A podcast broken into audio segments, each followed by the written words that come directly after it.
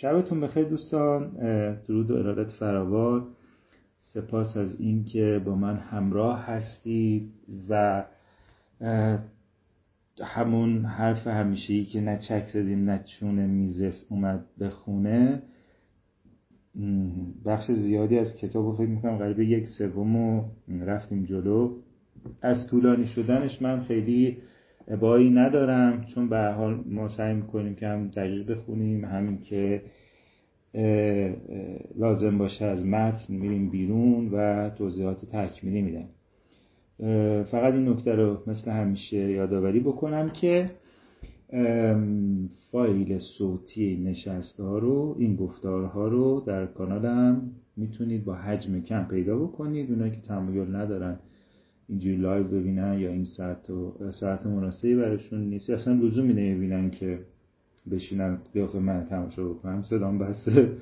اونها می‌تونن در کانالم که آدرسش در صفحه بیو هست فایل صوتی این گفتارها رو بشنون. تازه رو دور تندم می‌تونن بذارن. اینجوری تون اینجوری وقت کمتری ازشون می‌گیره.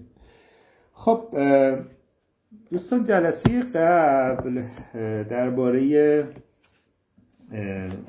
حکومت و دولت صحبت کردیم. کمتر از کتاب خوندیم. و این جلسه سعی می‌کنم بیشتر متن بخونم ولی باز هم اگه لازم شد میرم از متن بیرون. در ادامه بحث دولت و حکومت طبعا می‌رسیم به الگوی مطلوب حاکمیت لیبرال که دموکراسی باشه. دو تا مبحث رو امیدوارم امروز وقت کنیم بگیم. یکی همین بحث دموکراسیه یکی هم نظر... نقد نظریه زور هست. خب پس بریم جلو. این ما الان توی فصل اول کتابی مبانی سیاست لیبرال رسیدیم به هشتم دموکراسی. بنابراین لیبرالیسم هرگز خیال ندارد ضرورت دستگاه حکومت نظم قانونی و دولت را انکار کند. توی بحث قبل یه جا داشت صحبت می‌کرد که توضیح می‌داد که می‌خواست هشدار بده که آقا ما لیبرال ها اصلا ربطی به آنارشیست ها نداریم. ما میگیم دولت کوچیک باشه. ما میگیم دولت در مسائل دخالت نکنه. که من تقسیم بندی های دولت ها رو هم گفتم. اون بحث دولت پاسبان شب بعد دولت مقابلش دولت سوسیال و دولت اجتماعی و دولت رفاه و اینها رو توضیح دادم. ولی اونجا به هر حال یادتون باشه تاکید کردم که لیبرال ها خیلی براشون مهمه که دولت کوچیک باشه. به همین خاطر در برابر ایده های دیگه که وجود داشت و دائم می‌خواد دولت رو بزرگ بکنه و خب از هگل هم مثال ورد و اینها از هگل و لاسال اگه یادتون باشه مثال ورد خب در چشم اونها به دیده اونهایی که دولت رو یک جورایی به قول لاسال خدا می‌دونن دولت رو جایگزین یه جور تئوکراسی می‌دونن انگار. دولت بر بر همه اقلیم های زندگی بشر حاکم باشه به نظر می‌رسه که انگار لیبرال آنارشیستیه. اما خب اینطوری نیست. این می‌خواد موضع می‌خواد در واقع تمایز لیبرالیسم با آنارشیسم رو روشن بکنه. هر نوع ربط دادن لیبرالیسم به ایده های آنارشیستی چیزی مگر یک بدفهمی ناروا نیست. در نظر لیبرال ها پیوند حکومتی میان انسان ها ضرورتی مطلق مطلق است. زیرا مهمترین وظیفه محول شده به حکومت محافظت از مالکیت خصوصی و صلح است. تنها در صلح است که مالکیت خصوصی می‌تواند تأثیرات خود را شکوفا کند. در این باره هم که گفتیم از نظر لیبرال های کلاسیک که میزس هم کامل در امتداد اونهاست وظایف دولت خلاصه میشه در مالکی حفاظت از مالکیت خصوصی صلح و آزادی. همین. از این جلوتر نمیره از این بیشتر رو اصلا قبول نمی‌کنه حالا تو جلوتر در مورد مباحث اقتصادیش اینا وارد میشیم و بحث می‌کنیم. بر این مبنا به سادگی معلوم می شود حکومتی که با آرمانهای لیبرال ها همخوانی دارد چگونه باید سامان یابد. این حکومت هم باید بتواند از مالکیت خصوصی محافظت کند و هم باید به گونه ساماندهی شده باشد که روند آرام و صلحآمیز شکوفایی هیچگاه با بروز جنگ داخلی انقلاب یا کودتا دچار اختلال نشود. خب اومد برای ما توضیح داد که دولت و حکومت در نظریه لیبرال چیه.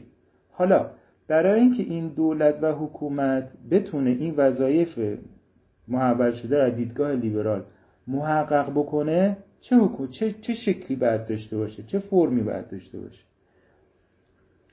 از دوران پیشا لیبرال در اذهان بسیاری همچنان شبه این تصور وجود دارد که فعالیت های مرتبط با انجام کارهای دولتی شعن و نجابت خاصی دارد.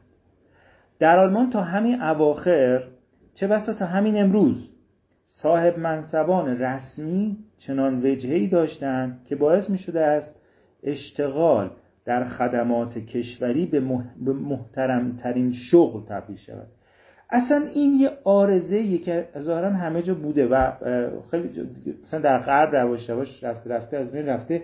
ولی در ایران ما هم جالبه که این آرزه هنوز وجود داره که برای مشاغل و مقام مقامات دولتی ما یه شعنیت و هرج عجیب و غریبی قائلیم یعنی مثلا تصور میشه کسی که مثلا یه معاون مثلا مدیر کل یا وزیر یه جایگاه دولتی داره مدیر فلانجاست یه حاله ای داره یه هرجی داره یه یه در واقع یه جایگاه عجیبی داره در اذهان ما که صاحب مشاغل آزاد سایر مشاغل. هر چقدر که در کارشون موفق باشن همچنان یه خشوعی در برابر صاحب مقام دولتی دارن. یعنی میزس دقیقا اینو می‌خواد با تعجب داره میگه و جالبه برای من که ما الان دقیقا یه همچین حالتی داریم. مثال می‌زنم. شما یه وکیل فوق العاده موفق باش یا یه معلم فوق العاده موفق یه بازاری فوق العاده موفق باش. در برابر این مثلا معاون یه جایی معاون یه جایی باش. اون کسی که معاونه در نظر در ذهن در ذهنیت جمعی ما البته خب الان رفته رفته خب ما از این ذهنیت این فاصله واقعیته. یه ارجوی احترامی داشته که مثلا اون بازاری کار اگه سراغش بیفته به اون معاونه خیلی گردنش کج می‌کنه احساس می‌کنه با مقام. اصلا کلمه مقام. اصلا جالب اینه که در کار دولتی حکومتی و سیاسی ما مقام رو فقط اونجا می‌بینیم یعنی فقط اونه. این خیلی عجیبه که اصلا مسئله بی اهمیتی ببین تا زمانی که از سیاست تا زمانی که از فعالیت دولتی حکومتی تقدس صدایی نشه این حاله های دیرینه و کنه ازش دور نشه این فضا به اون فضای مدرن و سالمی که ما از دنیای سیاست انتظار داریم نمی‌رسه. این یه واقعیت. در الان شما ببینید در قبلی که که داره این که مقام سیاسی حتی بالاترین مقام سیاسی دیگه چیزی به اون معنایی که ما میگیم مقام نیست مسئولیته. در واقع تا زمانی که فعالیت در حرفه سیاست از مقام به مسئولیت تبدیل نشه ساحت سیاسی به اون پاکیزگی به اون چیزی که ما ازش انتظار داریم تبدیل نمیشه. این میزس داره اینجا همینو میگه. جوانی که دومین آزمون استخدام دولتی را قبول شده است یا یک سطوان جوان. اوه اوه در مسئله نظامی که دیگه در, در ما خیلی شدیدتره. یا یک سطوان جوان وجهه اجتماعی بسیار بالاتری دارد تا وکیل یا بازرگانی که در کار شرافتمندانه خود مو سپید کرده است. نویسندگان، محققان و هنرمندانی که نام و آوازهشان از دایره مردم آلمان بسیار فراتر رفته بود در میهن خود تنها تا حدی احترام می‌دیدند که با رتبه نچندان بلند پایهشان در سلسله مراتب بروکراتیک همخوانی داشت. یعنی مثلا شما یه چه می‌دونم یه فیلسوف بزرگ آلمانی بود احترامی که می‌دید در حد همون پروفسور بودنش. یعنی اگه احترامی به خاطر پروفسور بودنش احترام می‌دید. منظورش اینه. برای این دست بالا انگاشتن کار در دفاتر ادارات دولتی هیچ دلیل معقولی وجود ندارد. این دست بالا انگاری حلول دوباره امری کهن است. امری کهن است. پسمانده پسمانده ای از دورانی است که مردم دائم باید از شهریار و غلامانش میترسیدند زیرا هر آن ممکن بود از سوی آنها چپاول شوند. این هم نکته درستیه. یکی دلیلی که این ابهت رو داره مقام دولتی یا حکومتی بخواد یه ذهنیتی که از دورانهای قدیم مونده که خب بعد بترسی چون زور داره چون قدرت داره. ولی در یک نظام دموکراتیک همش مسئولیته. یعنی بدترین و سختترین نوع زندگی زندگی سیاسی. افراد سیاست نداره کاملا زیر ذره بینن. دائم زیر ذره بینن. یه شهروند عادی صد تا خطا می‌تونه بکنه جا حریمه میشه. اما یه سیاست مدار یه دونه از اون خطاها رو بکنه از فعالیت سیاسی خودش میفته حذف میشه و کارنامهش تباه میشه و میری کنار. تا این حد. خب به همین خاطره که اونجا چرا دلیلش این چون اونجا به طور کامل سیاسی به مسئولیت داره. البته نمیگم همه جا اینطوریه یعنی مدل آرمانی اینطوریه. منظورم که مدل آرمانی اینطوریه که سیاستمدار زندگی سیاسی و سیاستمدار بودن جز بدترین مشاغله. نه احترام و حرمت خاصی داره. نه تو از نه, تو توان استفاده از قدرت سوء استفاده از قدرت بکنی که درجا حذفی. یعنی هر چی نماینده مجلس بودی هر چی درست هر چقدر تلاش کردی هر چقدر کارنامه داری با یه سوء استفاده از قدرت تو سوت میشی میری. یعنی قاعدتا باید اینطوری باشه. نه همه جا اینطوریه. شاید جایی باشه که یه سیاستمداری باز هم با شبکه ای از رابطی که تعریف کرده ناسالم زندگی بکنه. اما سویه مدرن اینطوریه. سویه مدرن به اینجا میره که دیگه سیاستمدار بودن صاحب مقام بودن نیست صاحب مسئولیت بودن. اینکه کسی روزهای خود را ببین چه حرف خوبی اینجا می‌زنه. اینکه کسی روزهای خود را در دفتر اداره دولتی مثلا به عنوان مدیر کل با بررسی پرونده ها سپری کند فی نفسه اصلا زیباتر نجیبانه تر یا محترمانه تر از این نیست که کسی در سالن طراحی یک کارخانه خودروسازی کار بکنه. مثلا تو کارخونه کار کنه. آقا این چه فرقی اینو با هم دیگه؟ معمور مالیاتی فعالیتی آبرومندانه تر از کسانی ندارد که به طور مستقیم مشغول ایجاد ثروتند. آن هم ثروتی که بخشی از آن در قالب مالیات گرفته می شود تا هزینه دستگاه دولت تر شود. یا آقا تو که تو داره مثلا مالیاتی آقا تو چه شعنیتی بیشتر از اون آدمی که داری تو بازاره داری؟ اون اون داره مالیات اون حقوق تو حقوق تو از مالیاتی که از اون می‌گیرن تعمین میشه. تو چه برتری داری در اینجا یه بحثی می‌کنه درباره دموکراسی مستقیم. بعضی هستن که دموکراسی رو به یه معنی قبول ندارن میگن آقا دموکراسی نمایندگی نمد باشه. میگن دموکراسی مستقیم بعد باشه نمونه هم که میارن از سو، سوئیس سوئیس و دوره باستانه که حالا خیلی در یه پاراگراف من از روش رد میشم. صفحه هفتاد کتاب و نتیجه گیریش رو می‌کنم نتیجه گیریش رو می‌کنم. هرگز دون شعن آدمی نیست که دیگران بر او حکومت کنند. دولتداری اداره امور ببینید چی قضیه؟ همونطوری که از اون طرف داره میگه صاحب مسئولیت دولتی بودن هیچ ابهتی نداره هیچ حاله ای نداره هیچ جایگاه خاصی نداره و هیچ فرقی بین مثلا مدیر کل با مثلا مدیری خط تولید توی کارخونه هیچ فرقی بین این دوتا وجود نداره. علاوه بر اون در طرف مقابلم حکومت شدن تحت مدیریت یک فرد مثلا سیاسی بودن اصلا دون شهر نیست. قاعده اینطوریه. می‌خوام بگم اون طرفش حالا. هرگز دون شن آدمی نیست که دیگران بر او حکومت کنند دولتداری اداره امور بازم مجرای پرانتز باز بکنم که منظورش از اینجا بر او حکومت کنند جلوتر میگه. منظورش این نیست این اختیاری نداشته باشه. میگه وقتی تو در یک نظام دموکراتیکی اختیار تصمیم گرفتی کار به اون واگذار بکنی این دیگه دونه شأن تو نیست که ناراحت باشی از اینکه اون حاکمه. دولتداری اداره امور اعمال مقررات پلیسی و اختیارات مشابه متخصصانی میطلبد. کارمند حرفه‌ای و سیاستمداران حرفه‌ای. اصل تقسیم کار شامل وظایف دولت نیز می شود کسی نمی‌تواند همزمان هم مکانیک باشد هم پلیس. اگر من شخصا پلیس نباشم به شعن رفاه و آزادی هم هیچ آسیبی نمیرساند. اگر ادهی وظایف امور امنیتی را برای همگان بر گیرند شیوهی غیر دموکراتیک نیست. درست همان گونه که اگر ادهی تولید کفش برای همگان را بر گیرند غیر دموکراتیک نیست. وقتی سازوکار حکومت دموکراتیک است هیچ دلیلی برای مخالفت با کارمندان و سیاستمداران حرفه‌ای وجود ندارد. اما دموکراسی کاملا متفاوت از آن چیزی است که رومانتیکه ها تحت عنوان دموکراسی مستقیم تصور می‌کنند. اداره امور دولت از سوی عدهای معدود بر این مبنا استوار شده است که حکومت شوندگان با سبک و سیاق دولتداری موافقند.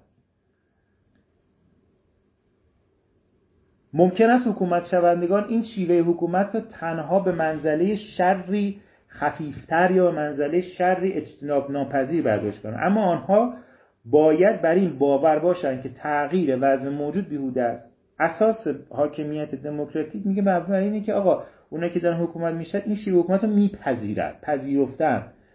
اما اگر در میان اکثریت حکومت شوندگان این باور جا بیفتد که تغییر نحوه حکومت ضروری و ممکن است و باید و ممکن است و باید نظام و اشخاص جدیدی را جایگزین نظام و اشخاص پیشین کرد عمر دولت قدیم نیز به سر آمده است.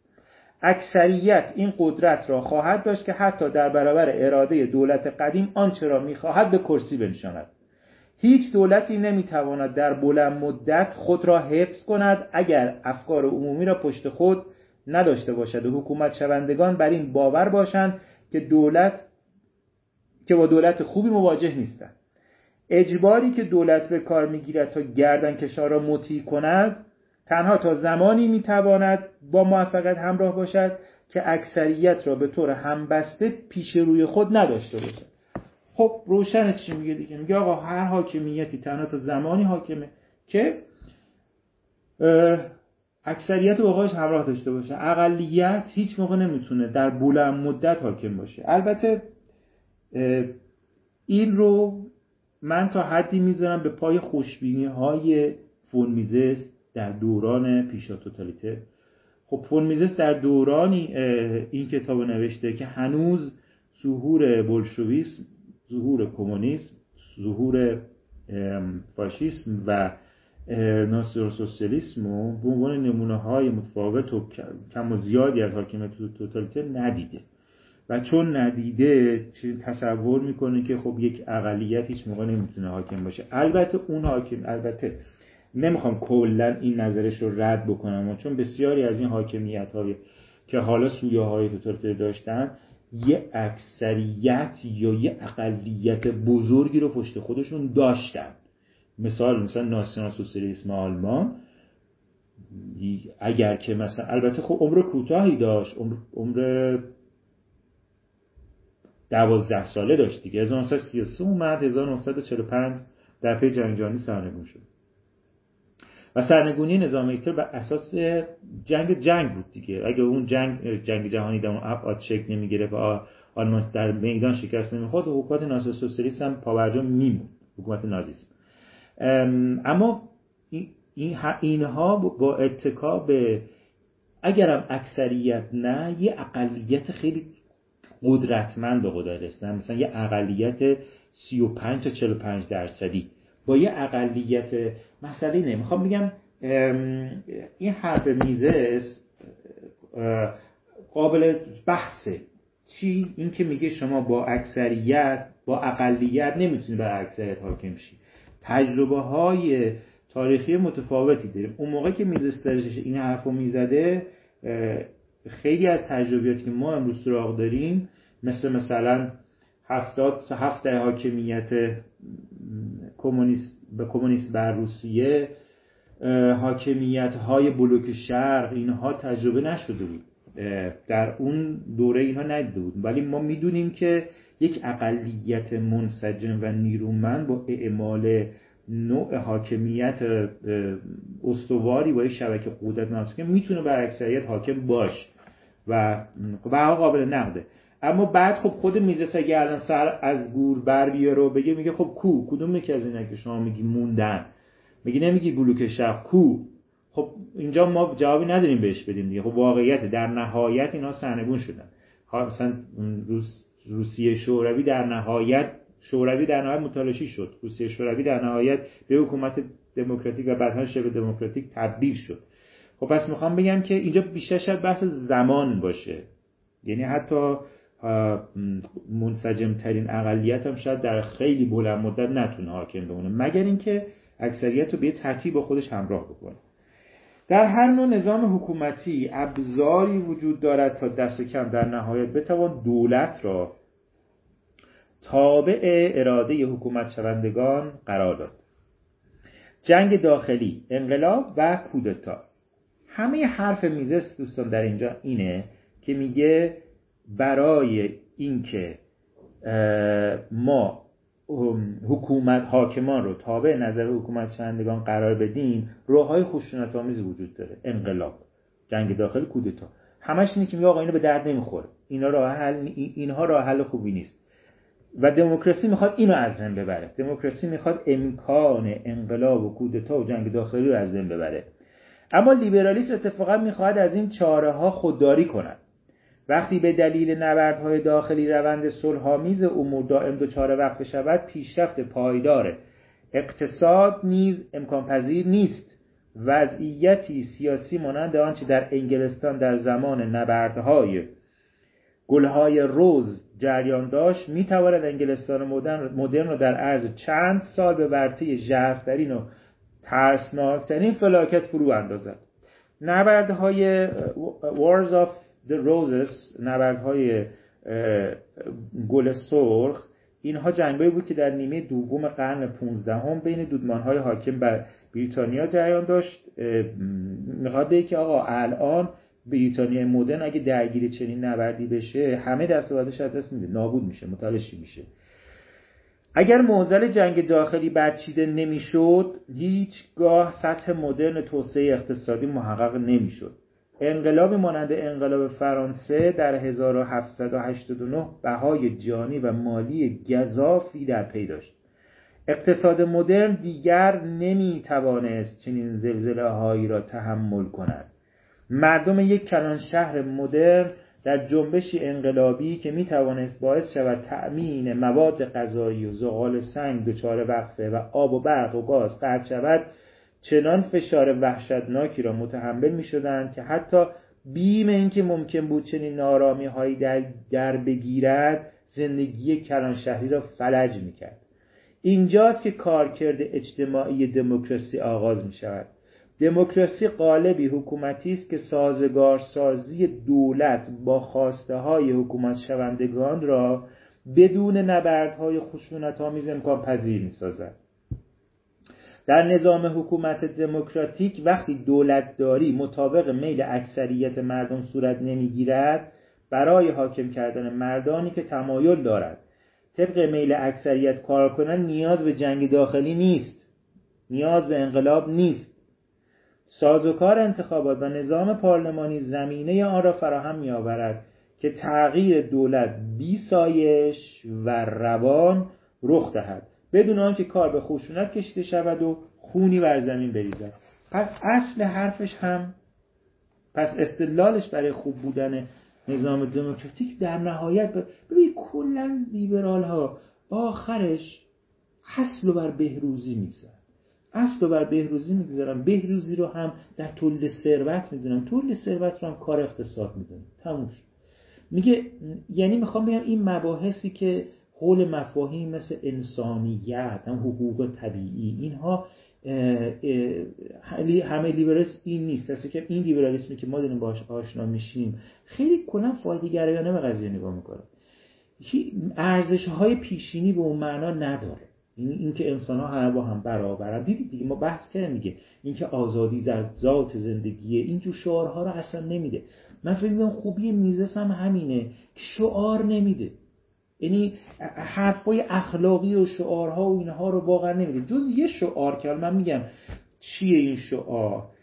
از اینکه بگذ البته یه جاهای متوهمانه فکر می‌کنه یعنی یه جاهایی به نظر من فومیزس کاملا داره متوهمانه فکر می‌کنه. نه فومیزس لیبرال ها متوهمانه فکر می‌کنن میگم حالا کجا هست در اینجا دارین که تو هم می بر می‌خوریم اما گذشته از این خیلی به اصل محاسبات عقلانی روشن حرف می‌زنه. میگه بهروزی بشر نتیجه تقسیم کاریه که بیشترین ثروت سازی منجر میشه. این افزایش ثروت اگر در یک نظم کاپیتالیستی به درستی توضیح بشه یعنی مطابق نظم کاپیتالیستی توضیح بشه توضیحش نابرابره. اما در نهایت به سود همه است. حتی کارگر بسیار از سود می‌بره.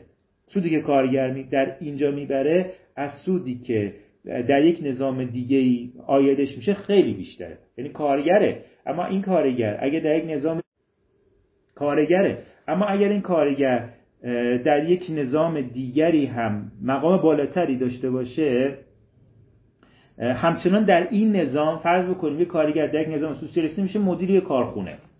میزس میگه آقا این کارگر در همین نظم کاپیتالیستی به دلیل اینکه ثروت در اینجا بیشتر تولید میشه بهتر زندگی می‌کنه. تا این مدیر کل در یک نظم سوسیالیستی مثلا. بس محاسبش روشنه. بهروزی ثروت نتیجه ثروت سازیه بهترین سیستم ثروت سازی نظم کاپیتالیستیه. اقتصاد هم بستر این اتفاقه این ثروت سازی حالا هر چیزی که این ثروت سازی رو مختل, مختل کنه بد است. دخالت دولت بد است چون ثروت سازی مختل می‌کنه. جنگ بد است چون ثروت سازی رو مختل می‌کنه. نظام های غیر دموکراتیک و زورمدار بد است به خاطر اینکه در نهایت به جنگ داخلی و انقلاب و اینها منجر میشه که این ثروت سازی مختل می‌کنه. یعنی من یه منطق شفاف روشن. هر چقدر که بعض از این آلمانیا تیره و مبهم و نچسب حرف می‌زنن میزس و اتریشیا روشن صحبت می‌کنن. یه منطق خیلی روشنه که باش می‌تونی فکر بکنی. بریم سراغ مرحله بعد نقد نظریه زور. مبارزان این حرف خوبی تو این قسمت می‌زنه. مبارزان دموکراسی این دموکراسی خواهان. در قرن هجدهم استدلال می‌کردن که تنها شهریاران و وزیرانشان از جهت اخلاقی فاسد نفهم و بد دارند. اما مردم کاملا نیک ناب و نجیبند و استعدادهای فکری لازم را برای تشخیص و اجرای کار درست دارند. میگه دموکرات های آغازین می‌گفتن آقا هر فساد و هر تباهیه به خاطر این اشرافه به خاطر این حاکمیت این به خاطر این حاکمیت خودکام است. توده مردم حاکم بشن این فساد این اینا رفت. خب این یه حرف خیلی نسنجیده بوده دیگه. یعنی چی این حرف؟ تجربیات تاریخی همیشه اینو اثبات کرده که این چقدر چقدر این حرف یاوه بوده.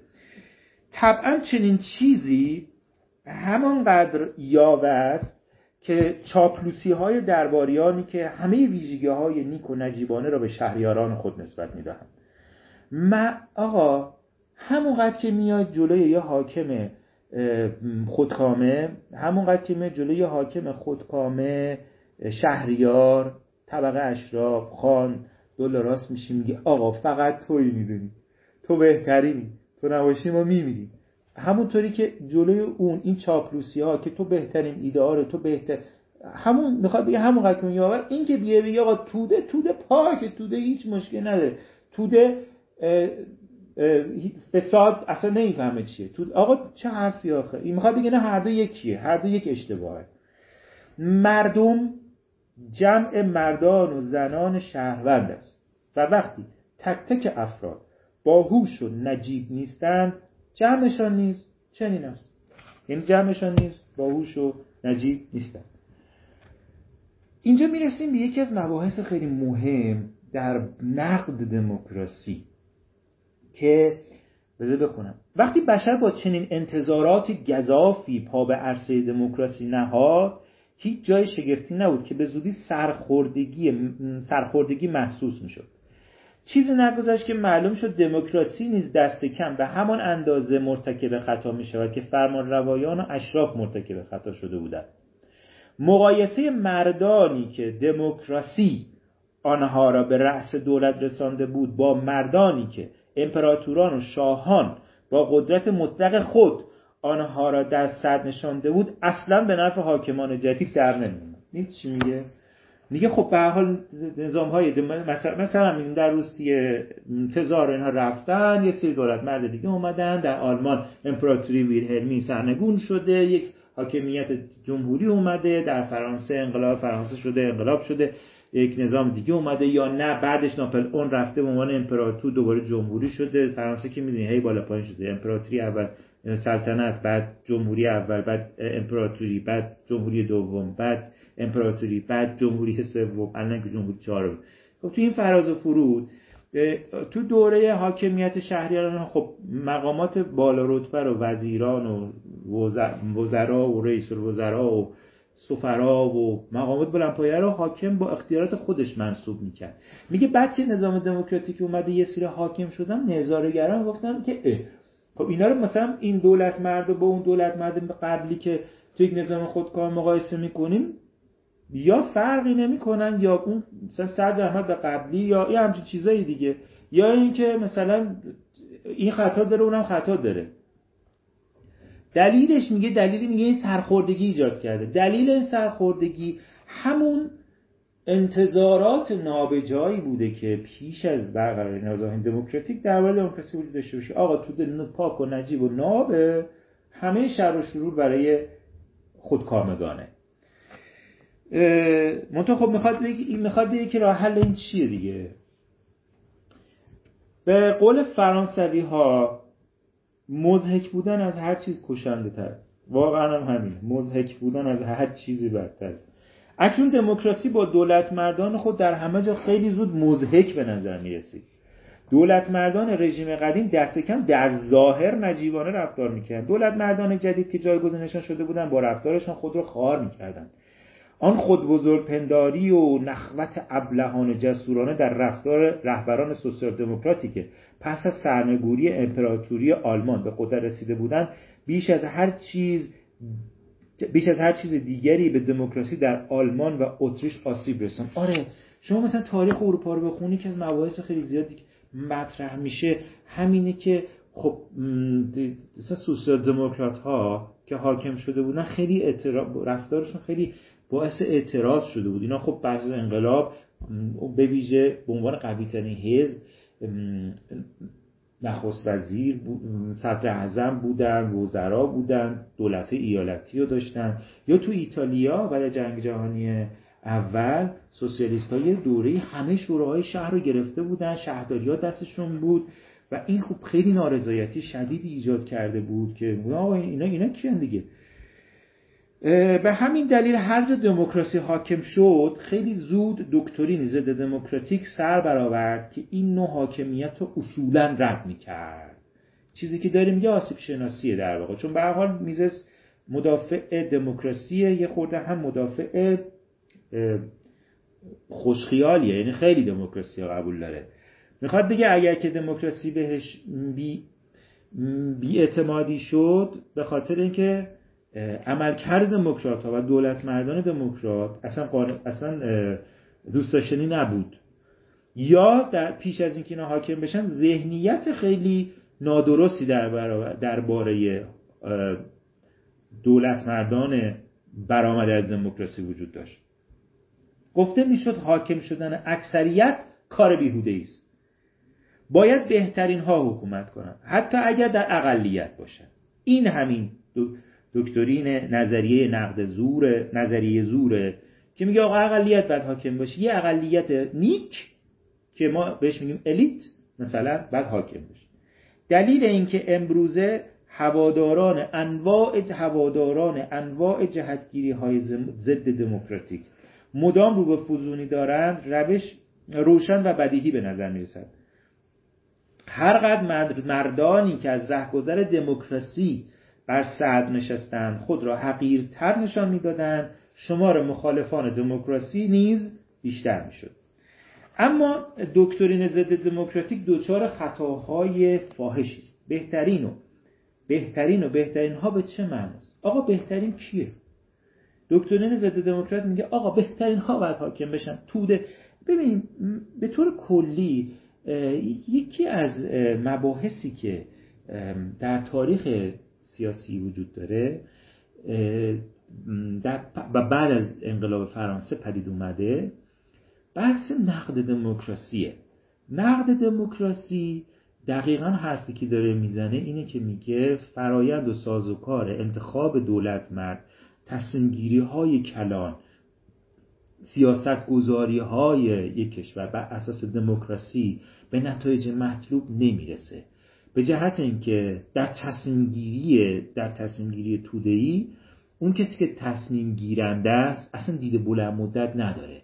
اون یه رأی داره و یه ذهنیت امروزی یه ذهنیت آنی داره. سر دوره انتخابات کاملا ممکنه فریب بخوره می‌تونی گولش بزنی می‌تونی منافع خیلی جزئی رو در نظر بگیری. مثلا میاد شما بیا بگید دلایلی که افراد رأی میدن دقت بکن. میگه من مثلا به فلانی رأی میدم چون الان اگر دولت عوض بشه ممکنه رئیس ما عوض بشه. بعد من مثلا محل کارم عوض بشه. یه واقعیت دیگه. تقریبا همه اینطوری یا مثلا میگه که من توی انتخابات به این رأی میدم چون این فامیل فلانیه. اگر که اون چیز بشه ما از طریق فلانه می‌تونیم فلان یعنی بسیاری از چقدر ها هستن که بر اساس مثلا یه بینش عمیق مثلا میگه آقا این حزب این نگرش رو داره این سویه رو داره این جهان بینی رو داره من بر این اساس دارم. تازه اونی که سویه داره جهان بینی داره مثلا یک ایدئولوژی و سترگی داره اون ایدئولوژی چیه؟ بعد وقتی داخلش میرید چی بوده؟ ببخشید مگه مثلا هیتلر از کجا اومد؟ چیزی که نمی‌دونن دربارش خیلی کم بحث آقا هیتلر از صندوق رأی اومد. هیتلر با رأی به قدرت رسید. الان همه نشستن ایدئولوژی ناسیونال سوسیالیسم رو نقد می‌کنن. خب آقا اومد کجا اومد؟ از با زور که حاکم نشد. کاملا قانونی. مشروع مشروع. 1928 من یه بار بعد فرایند به قدرتان داره براتون از جهت حزب شناسی و انتخاباتی توضیح بدم. خیلی جالبه. 1928 حزب هیتلر دو ممیز 6 درصد آرا رو داشت. 800 هزار رای 1932 13 میلیون رای داشت. و رسیده بود به 36 درصد آرا. یعنی بیش از یک سوم. و سال بعد از انتخابات بعدی به 44 درصد رسید البته اون موقع چند ماه بود که حاکم بود. و یه سرکوی وجود اما ما می‌تونیم اون 36 درصد یا 37 درصد الان دیگه بین 36 تا 38 در عرض 5 سال آرای این حزب از دو درصد رسید به قریب 40 درصد. کاملا دموکراتیک. یه سری خطاهایی می‌کردن مثلا خشونت هایی تو خیابون اینها به خرج میدن ولی اونا هم طرف مقابل هم همچین مثلا آروم نبود. اونها هم مثلا رفتارهای خشن می‌کردن.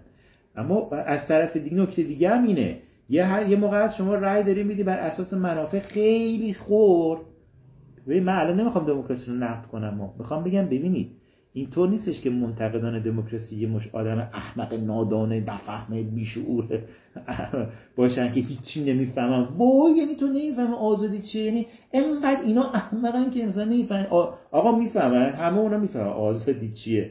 احتمالا بهتر از شاید دموکرات هم بفهمن. نقدی دارن که البته این نقد رو ما می‌تونیم نقد بکنیم جوابش هم محکم بدیم. اما ما نقد دموکراسی رو نشینیم. کجا بخوایم نقد دموکراسی رو بخونیم؟ کجاست؟ بعد از انقلاب فرانسه. اینو من بگم. حرفم عوض نشه. پس در یک نظام دموکراسی خیلی که بر اساس منافع خیلی خورد اصلا ندید بلند مدت دارن نه خیلی ساده. چه می‌دونم؟ چیز خیلی خیلی منافع خیلی ریلیز خیلی خورد و کوتاه مدت. اینطوری رأی میدن دیگه. رأی انتخاب اینطوری عموما اینطوری. اونی هم که مثلا به حزب رأی میده و نگاه حزبی داره حالا مثلا اون حزب چی میگه مگه؟ مثلا داخلش که میری همین منافع خورد جمع شده یا یا یه ایدئولوژی نامعقولی شده که اصلا نمی‌فهمی چی هست. مثل همون مثالی که براتون زدم. خب بعد از انقلاب فرانسه تا قبلش که دموکراسی به اون معنا وجود نداشت دیگه. دموکراسی وقتی شکل می‌گیره خب منتقدان دموکراسی هم ظهور می‌کنن که مثلا ما به دومست و دو بونالد و ارز کنم که لوپلای و اینها اینا متفکران فرانسوی هستن که دموکراسی رو دائم نقد کردن که می‌رسه به کسی مثل شالمغاس کسی که اکسیون فرانسز رو پایگذاری کرد اندیشمند محافظ کار فرانسه اینا صبح تا شب خستگی ناپذیر دارن بدی های دموکراسی رو شمارش می‌کنن. صبح تا شب. دارن میگن که دموکراسی بد است دموکراسی بد است. دموکراسی بد است دموکراسی بد است. شما همین الان این حزب مایلوپن رو نگو بری با حرفشون بشینی. هنوز به شال مراست به عنوان ضد دموکرات ترین دولت مرد مثلا 120 سال پیش به عنوان پیامبر نگاه خیلی دوستش دارم. این اندیش این اندیشمندان ضد دموکرات کارشون که صبح شب بگن آقا دموکراسی بده چون معایب داره چون ایراد داره. حالا من سال آینده امیدوارم که این کتاب اصلیم درباره فاشیسم کتاب اصلی نولتر درباره. در بیارم اون تو نولته یه مرور خیلی خوب برای اندیش اندیشمندان محافظه کار کرده. درخشانه درخشان. چقدر خوب محافظه کارهای ضد دموکرات رو از سویه های مختلف چه اونهایی که مثلا سلطنت طلب بودن چه اونهایی که از سویه های طبیعتگرایانه و نجات گرایانه به ضد دموکرات بودن و چه اونهایی که از دید مسیحی از دید کلیسا ضد دموکرات بودن. بگذاریم. خب این همه اینها در نهایت به دکترین زور می‌رسن دیگه. میگن آقا اقلیت بعد یه اقلیت نیک حالا این نیک چیه؟ یه اقلیت بهتر بهترین باید با زور حاکم باشه. خب این کیه؟ ما اسم اینو بزنیم الیت. این یک جور الیت باوریه. مثلا فاشیسم الیت باوران است. یکی از ویژگی های اصلی و اساسی فاشیسم اینه. خیلی پرسن فاشیسم یه ویژگی همین الیت باوریه. میگه یه الیتی باید به ضرب و زور حاکم باشه چون مسلحت عمومی رو بهتر از بقیه تشخیص میده. پس تقریبا ببین فاشیسم هایی که ما تو اروپا دیدیم اختلاف هایی داشتن اما تقریبا همشون به این الیت باور بودن. یعنی ضد دموکرات بودن ضد دموکراسی بودن و می‌گفتن که یه اقلیتی باید به زور حاکم بشه و خیر رو به جامعه تحمیل بکنه. ولی خب این خیر رو کی تشخیص میده؟ این خیر همون ایدئولوژی اوناست. این خیر از کجا میاد؟ این خیر چجوری تعریف میشه؟ این, این مشکل اینجاست. حالا یه الیت دیگه میاد میگه نه خیر اونی نیست که تو میگه خیر اونیه که من میگم اون کمونیست است. میگه خیر این خیر اونیه که من میگم. یکی قومیتگرای دیگه میاد میگه نه خیر اینیه که من میگم. خب این درسته. نقد من می‌خوام بگم نقد نکردن دموکراسی یه جور خوشخیالیه. نقد کردن دموکراسی هم یه جور دیگه خوشخیاله. خب تو راحت دموکراسی نقد کردن دموکراسی کار نداره. می‌تونیم صبح تا شب بشینیم درباره اینکه توده وقتی تصمیم گیری می‌کنه چه تصمیماتی می‌گیره نقد بکنیم. خب راه حل راه حل. چه جایگزینی داری شما؟ و از طرف دیگه با کدوم الیت رو می‌خوای حاکم بکنی؟ این الیت چجوری می‌خواد حاکم بمونه؟ کجا الیت یه الیت به زور تونست حاکم بمونه؟ پس می‌خوام بگم که اینا هر دو بحثا هم عمیقن هم در این حال خیلی ساده انگارانه باشه اما ویژگی هایی که رهبر دولت باید داشته باشد نه این خط نه. این تعبیر بهترین ها در دهان مخالفان دموکراسی نمی‌تواند معنایی مگر این داشته باشد. نه. یا مردانی که برای رهبری امور دولت از همه مناسب ترند. حال شاید از موسیقی هم چندان یا هیچ چیزی نفهمند. اما بیدرنگ این پرسش سیاسی پدید میاد که مناسب ترین کیست؟ بنجامین دیزرائیلی یا اوارد گولدستون اوارد گلادستون مناسب ترین ها بودن.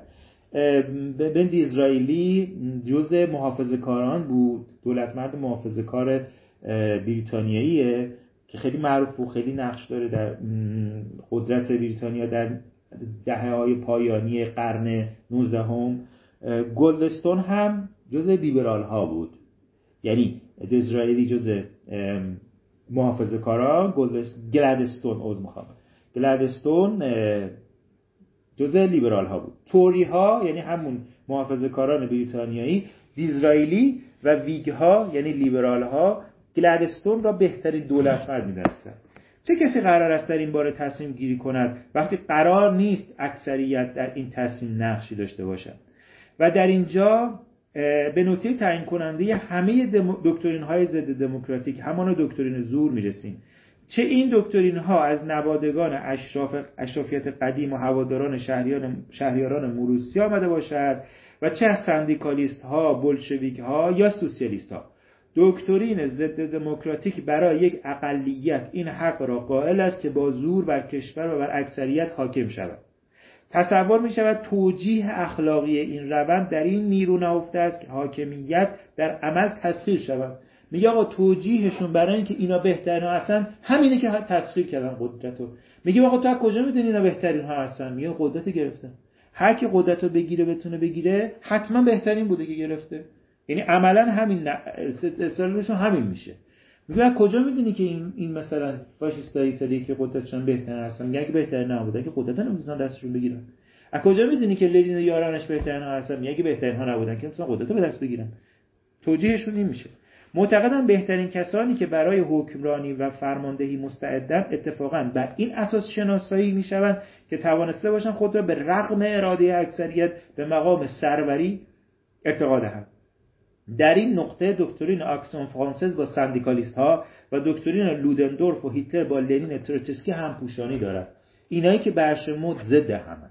یعنی آکسون فرانسز جریان محافظه کار سلطنت طلب فرانسه است سندیکالیست هم که سندیکالیست هم دیگه. یعنی یک جریانی از جنبش کارگری هست دکتر لودندورف ژنرال آلمانی بود که تو جنگ جهانی اول در کنار پاول فون هیندنبورگ فرماندهی اداره عالی ارتش آلمان رو داشت. عملا شخص دوم مملکت مملکت بود تو جنگ جهانی اول و بعد از جنگ اومد کنار هیتلر با هم کودتا کردن و اینها. لودندورف و هیتلر با لنین تروتسکی. لودندورف و هیتلر که میشن ناسیونال سوسیالیست یا نازیست لنین تروتسکی هم که میشن کمونیست. می‌خواد بگه آقا اینا دید ضد همن این کمونیست اون فاشیست این محافظه کار سلطنت طلب این سندیکالیست. همه اینا در نهایت این وجه اشتراک رو دارن که میگن اونی که حاکم شده همین که حاکم شده حتما بهتر بوده. پس دیگه لازم رو دنبال بهترین بگن بهترین حاکمه. چون حاکم شده. می‌توان در موافقت یا مخالفت با این دکترین ها برهان های فراوان. من این پاراگراف رو رد بکنم به نظرم که وقتمونم ده داره بیشتر نمونده. اینو بریم اینجا. اگر قرار باشد هر گروهی که باور دارد می‌تواند با زور خود را به مقام سروری دیگران برنشاند حق داشته باشد دست به این تلاش بزند. پس باید برای سلسله بیوقفه از جنگ های داخلی آماده بود. اما چنین وضعیتی با آن سطح از تقسیم کار که ما به آن رسیده این سازگار نیست. اقتصاد مدرن مبتنی بر تقسیم کار تنها در صلح در صلح پایدار می‌تواند سر پا بماند. وقتی مجبور باشیم اوضاع خود را بر اساس امکان جنگ داخلی دائمی سامان دهیم دوباره باید تقسیم کار را به حدی کاهش دهیم که دست کم هر منطقه اگرم نه هر روستا تا حدی خودکفا شود. یعنی بدون واردات از بیرون برای مدتی بتواند خود را مستقلا تغذیه و حفظ کند چنین چیزی به افتی چنان بی سابقه در میزان زایایی کار منجر خواهد شد که زمین دیگر تنها می‌تواند خوراک بخشی از جمعیتی را که امروز روی آن زندگی می‌کنند تامین کند. آرمان ضد دموکراتیک به نوعی نظام اقتصادی می انجامد که مانند آن در قرون وسطا و عهد باستان وجود داشته است. هر شهر هر روستا و هر منزلگاهی با برج و بارو و برای دفاع مجهز شده بود و هر منطقه در تأمین کالاها تا حد امکان از دیگر بخشهای زمین مستقل بود. دموکرات ها هم عقیده دارند باید بهترین ها حاکم شوند. اما آنها معتقدند شایستگی یک مرد یا شماری از مردان برای, برای حاکمیت بهتر است. از این ره گذر اثبات شود که آنها موفق شوند همشهریانشان را درباره توانمندی خود برای تصدی منصب حاکمیت متقاعد کنند تا خود داوطلبانه رسیدگی به امور دولتی را به اینان واگذار کنند نه اینکه این مدعیان دیگران را با زور به پذیرش مدعاهای خود وادار سازند. میگه آقا مگه دموکراسی میگه بدترین ها حاکم باشن؟ دموکراسی میگه بهترین ها. ولی میگه دموکراسی میگه میگه که خب شما میگی بهترین اونیه که زور چربیده حاکم شده دموکراسی میگه نه بهترین اونیه که دیگران رو متقاعد کرده. اونی که نمی‌تونه دیگران رو متقاعد کنه بهترین نیست. این پاسخی که میگه. میگه در نظام دموکراتیک هم عملا بهترین حاکم میشن. اما بذارید اونی که بهترینه خودش اثبات بکنه بیاد متقاعد بکنه. کسی که موفق نمی شود با نیروی برهانهای خود و با اعتمادی که شخصیت خود برمیانگیزد جایگاه رهبری را به دست آورد اجازه ندارد در این باره شکایت کند که چرا هم شهریانش دیگران رو بر او ترجیح دادن. آقا تو گلایه نکن دیگه. تو نتونستی مردم متقاعد بکنی. حالا یا برنامه ایراد داشته یا رفتار مشید مشکل داشته. آقا به قبول نکردنت. می‌خوای قبولت بکنن. باید یه جوری عمل بکنی که بهت رأی بدن. این بعد میگه بهتر یعنی منظورش اینه که آقا بهترین ها رو مهمترین حالا دوباره اینجا ما می‌تونیم بحث و باز بکنیم که آیا در نظام دموکراتیک واقعا بهترین ها انتخاب میشن یا نمیشن.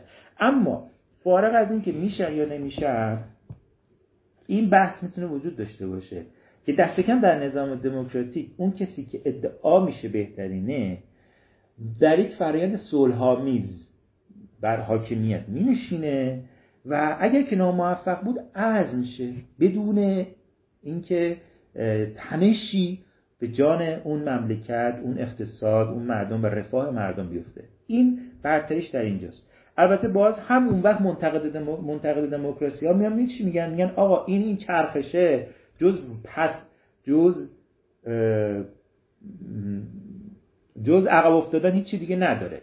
باز هم می‌خوام میگم بحث نقد دموکراسی ادامه داره اینجا. خب نمی‌خواهیم و نباید این را انکار کنیم که ممکن است موقعیتی پیش آید که وسوسه عدول از اصول دموکراتیک لیبرالیسم بسیار پرکشش شود. من تایمو ببینم. خب این پاراگراف وقت نمی‌خورم چنین موقعیتی وقتی پدید میآید که مردانی بلند نظر می‌بینند مردمشان و همه مردم جهان راهی را در پیش گرفتن که به نابودی می انجامد و اینا نیز نمی‌توانند هموطنانشان را متوجه اشتباهاتشان کنند. یه موقعی هست که آقا داریم همه دارن بیراه میرن. ما درسته. جامعه هر جامعه ای پر از آدم متوهمه که فکر می‌کنن خودشون درست فکر می‌کنن و همه اشتباه می‌کنن. و نمونه هاشم در احزاب مختلف می‌بینیم دیگه. بیا ایدئولوژی عجیب غریبی هم مثل میگه آقا همه دارن اشتباه میرن که ما میگیم. خب این که داره اما یه موقعی هستش که واقعا یه گروهی هستن که این اینا دارن راست میگن. نمی‌تونیم با یک با یک نسبی گرایی دوگ بگیم نه همه اینا که میگن متوجه آقا یه موقع است واقعا یه افسری افراد بلند نظر هستن میگن آقا نکنید این راه غلطه این مسیر غلطه. میگه در اینجور مواقع ممکنه من لیبرال وسوسه بشم که آقا اینجا واقعا یه حکیمت زور لازمه. به زور مثلا بیایم اینو تحمیل اون مسیر رو تحمیل کنیم. جوابش. در این بره ممکن است این فکر به ذهن آنها خطور کند که هیچ اشکالی ندارد اگر به خود اجازه دهند برای نجات همگان از هر ابزاری که می‌تواند مفید باشد و به هدف مطلوب بیانجامد بهره گیرند آنگاه ممکن است اندیشه نوعی دیکتاتوری بهترین ها یعنی دیکتاتوری زورمدارانه یک اقلیت برای مصلحت همگانی پدید آید و هوادارانی بیابد. اما زور هیچگاه ابزاری برای برون رفت از این دشواری ها نیست. اگر می‌خواید بدونید اثبات بشه بهتون فون میزس چقدر لیبراله این جمله است و یه جاهایی جلوتر. یعنی فون میزس دقیقا از همون هاست که نشسته دو دستی تو سرش می‌زنه میگه آی ایها الناس نرید سمت سوسیالیسم نرید سمت کمونیست نابود میشید تولیدتون نابود میشه. افت می‌کنید این تجربه رو نکنید. خودتون هفتاد سال در چاه کمونیست نندازید. نکنید این کارو نکنید. نشسته یه ریز داره میگه نکنید. اما تو همینجا تو همین کتاب چی میگه؟ میگه اینجا تو حق نداری وسوسه بشی به زور. مردم رو به اون راهی ببری که فکر می‌کنی درسته. حتی اگر یقین داری درسته. و جلوتر اینو میگه. جلوتر این بحث خیلی بهتر می‌کنه. اما اوج لیبرال بودن این آدم اگه می‌خواید بدونید تو همین جاست. میگه اما زور هیچگاه ابزاری برای برون رفت از این دشواری ها نیست. جباریت یک اقلیت هیچگاه نمی‌تواند دوام آورد. مگر اینکه اقلیت بتواند اکثریت را درباره ضرورت یا دست کم سودمندی حاکمیت خود متقاعد کند. در این صورت هم که برای تضمین حاکمیت اقلیت اصلا دیگه نیاز به زور نیست. تموم شد. چی شد؟ اقلیت هیچ موقع نمی‌تونه به زور حاکم بشه. حتی اگه حرف درست داره می‌زنی. چاره ای نیست. فقط مگر اینکه بتونی مجاب بکنی اکثریت وقتی هم مجاب کردی که دیگه نیاز به زور نیست. اونا خودشون میگن بفهم شما حاکم شد پس این واقعا دیگه اوج نابودن لیبرال بودن فونیزیس همینجاست که برای خود جلوتر یه جای میگه آقا ما میگیم. ما فقط میگیم. یه حالت ناامیدی هم داره.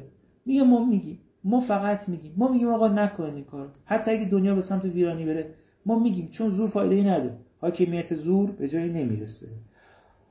ها اینم برای این جلسه. یه خودی که یه صفحه نیمی از این بحث دموکراسی مون بحث بعدی فاشیسمه. وقت منم سی ثانیه مونده چون سر یه دقیقه live رو اینستاگرام میبنده. دمتون گرم که شنیدی.